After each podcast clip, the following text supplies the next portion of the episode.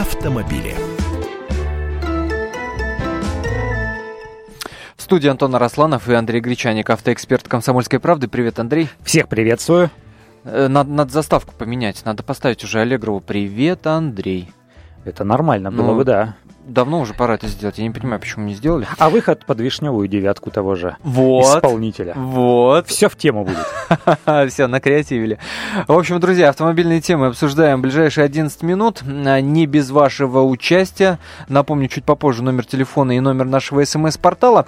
Но ну, а начнем с новости о том, что фуры поедут по федеральным дорогам за деньги. Все правильно? Это Минтранс, я так понимаю, его инициатива. Все правильно, да, официальная информация. Пока что это происходит произойдет э, не завтра и даже не послезавтра, а, наверное, в 2016 году появилась информация о том, что э, заключена сделка с оператором, который будет устанавливать вот эти самые системы учета проезда а, фур, а, вот больших грузных автомобилей на федеральных трассах. Да, э, только-только заключена сделка, там какая-то безумные миллиардные суммы, ну и вообще речь идет о миллиардах, потому что э, как они считают, в Минтрансе одна большегрузная машина, одна большегрузная фура. Здесь идет э, речь о грузовиках э, с нагрузкой более 12 тонн на ось.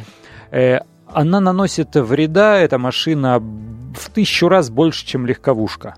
Ну, потому что вот такая нагрузка на ось, э, она но, же... Но это Машина, она же не на лыжах едет, ну, она да, да, опирается да, да. на то же самое, как это называют э, специалисты отрасли, пятно контакта, место, где резина соприкасается ага, с поверхностью асфальта. Э, так вот, у легковушки на это пятно там, ну, давит, условно говоря, там 400-500 килограммов, а у этой фуры э, давят тонны или даже десятки тонн. Угу, угу.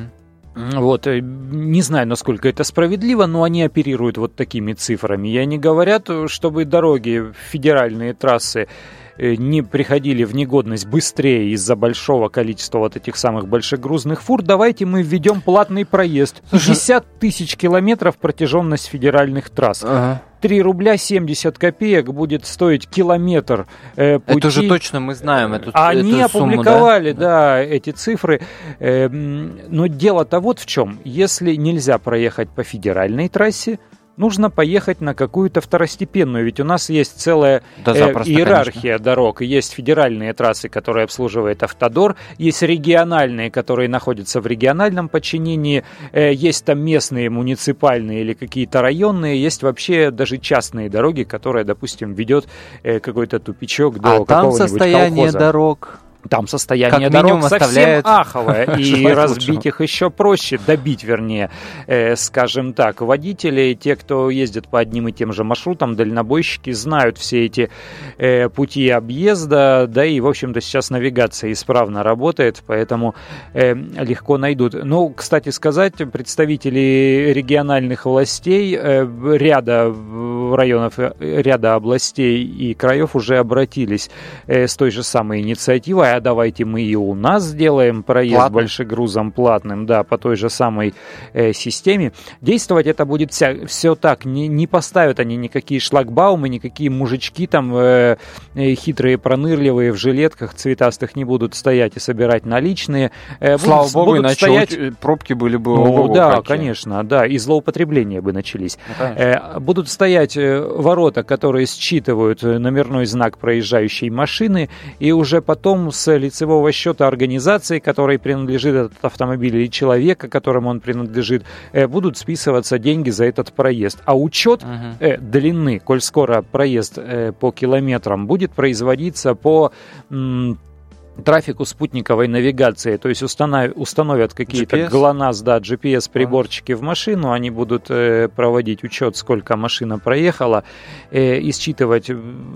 Звучит достаточно фантастически, но, в общем, аналогичные схемы действуют э, в других странах мира. У нас, конечно, и расстояние другие, дорожная сеть иная, но вот надеются, что с 2016 года начнут уже таким макаром собирать собирать деньги и рассчитывают на то, что в бюджет будет поступать от 40 миллиардов рублей в год. Неплохо. Вот этих платежей от больших грузов, да. Э, с одной стороны, неплохо, да, и эти деньги будут расходоваться на дорожное хозяйство, то есть на ремонт, uh-huh. реконструкцию. С другой стороны, э, я вот так думаю, на чьи плечи все это ляжет?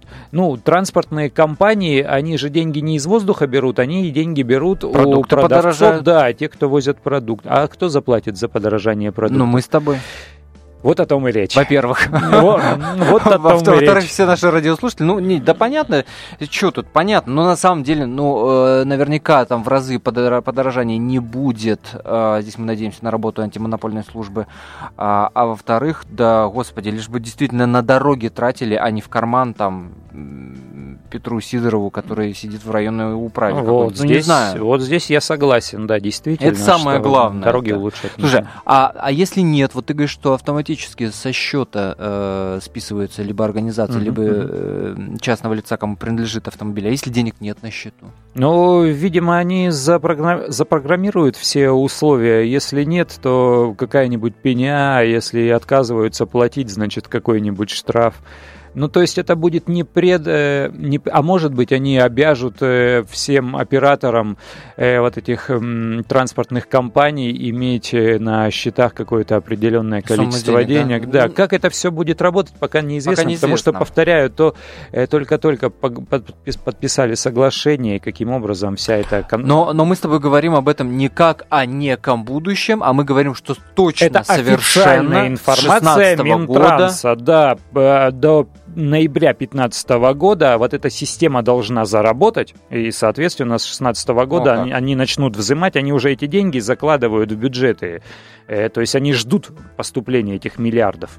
Ну что ж, мы будем следить за тем, как это будет организовываться. Безусловно, вам будем об этом рассказывать. И вы, надеюсь, нам будете рассказывать, если вы будете замечать какие-то изменения в этом отношении. Ну а мы переходим к другой теме.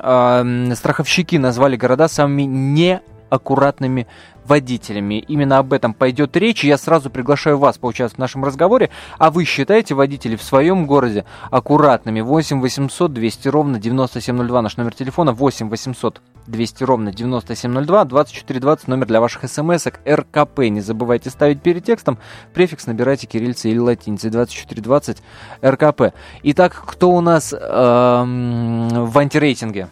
Э, в лидерах позорного списка у нас Пермь. Э, Пермь, потом идет Красноярск, Ижевск, на четвертом месте Москва и Московская область, на пятом Санкт-Петербург. А э, в Белгородской области, по-моему, самые осторожные водители. Ну, как составляются подобные рейтинги? Это информация от страховой компании, крупной страховой компании, которая... ДТП, да? да, нет, нет, нет. Это информация страховой компании, которая является оператором КАСКО, добровольного автострахования, э, ну, фактически во всех регионах России.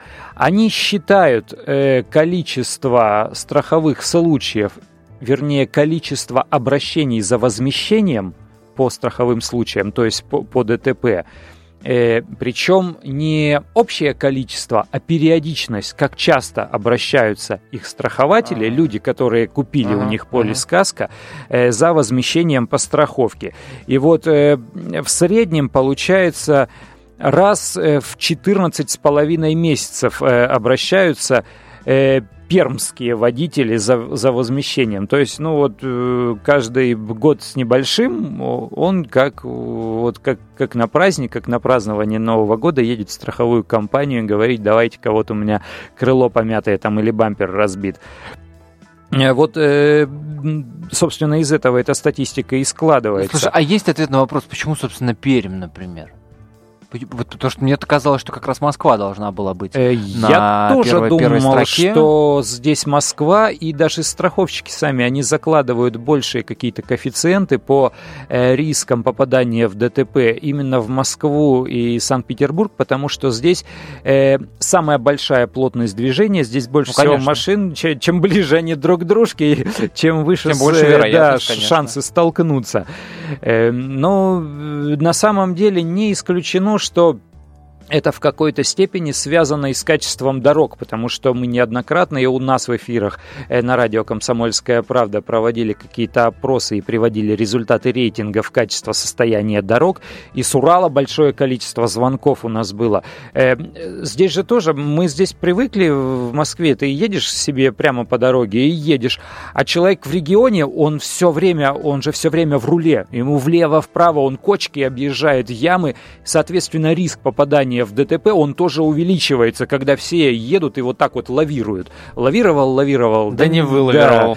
Да. И как вот говорят страховщики. Вот и, вот и получилось. А что, в Перми плохо, да? Э, на Урале очень плохо с дорогами. Я могу сказать э, по собственному опыту, этим летом я поездил там, да, жесточайшим образом. Ну что ж, программа «Автомобили» была в эфире радио «Комсомольская правда». Андрей Гречаник, автобозреватель «Комсомольской правды». Андрей, благодарю тебя за этот эфир. Не переключайтесь.